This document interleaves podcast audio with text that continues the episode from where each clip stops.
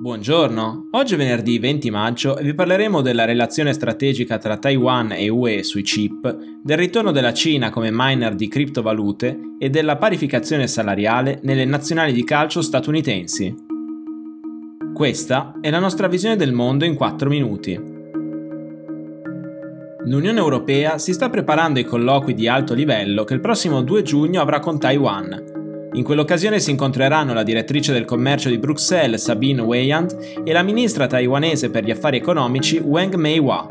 Come dichiarato dal commissario per il commercio UE, Valdis Dombrovskis, sul tavolo ci saranno settori critici e aree politiche legate alle catene di approvvigionamento, al controllo delle esportazioni e allo screening degli investimenti diretti esteri, con l'obiettivo di sviluppare il nostro partenariato commerciale di investimento con Taiwan nei settori in cui i nostri interessi si intersecano. Taiwan è infatti uno dei leader mondiali nel settore dell'high tech e il produttore del 90% dei chip più avanzati disponibili sul mercato, un know-how che interessa sempre di più l'Unione Europea, in particolare dopo che la Presidente della Commissione, Ursula von der Leyen, ha presentato lo European Chips Act, il piano per colmare il ritardo europeo nella competizione high tech nel mercato globale. Con un investimento di 45 miliardi di euro, l'UE punta così a passare dall'attuale 9% di produzione di chip a livello globale ad almeno il 20% entro il 2030, un obiettivo per cui le relazioni con Taiwan sono fondamentali.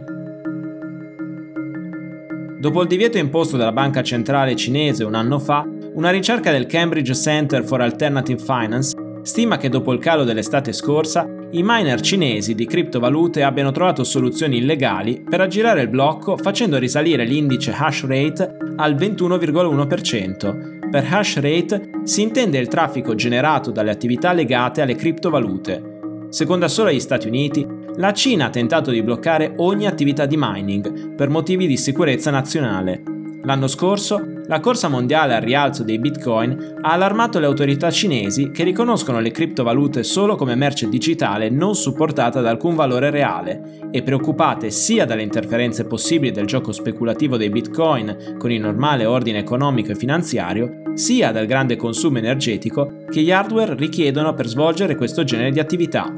Per questo, hanno vietato agli istituti finanziari e alle società di pagamento di fornire servizi relativi alle criptovalute. Secondo la ricerca di Cambridge, dopo soli 3 mesi però i miner cinesi, per non rinunciare al basso costo dell'energia elettrica, hanno spostato le loro attività in zone del paese dove i controlli sono meno rigidi e stanno utilizzando VPN e diverse altre tecniche per aggirare illegalmente il blocco e proseguire la loro attività.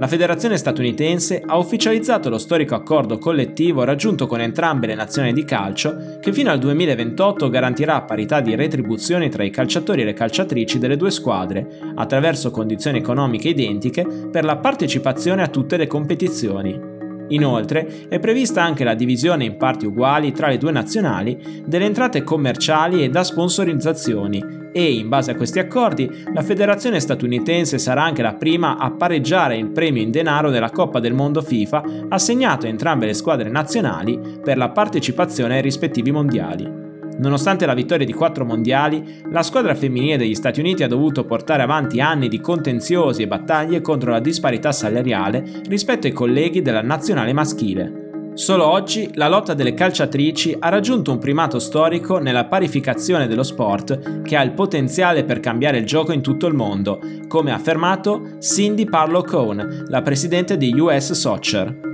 Secondo gli accordi, inoltre, la federazione garantirà a entrambe le squadre uguale qualità di strutture e terreni di gioco, bonus per assicurazioni, congedo per maternità e pausa a breve termine per infortuni e salute mentale. Per oggi è tutto, dalla redazione di The Vision a lunedì.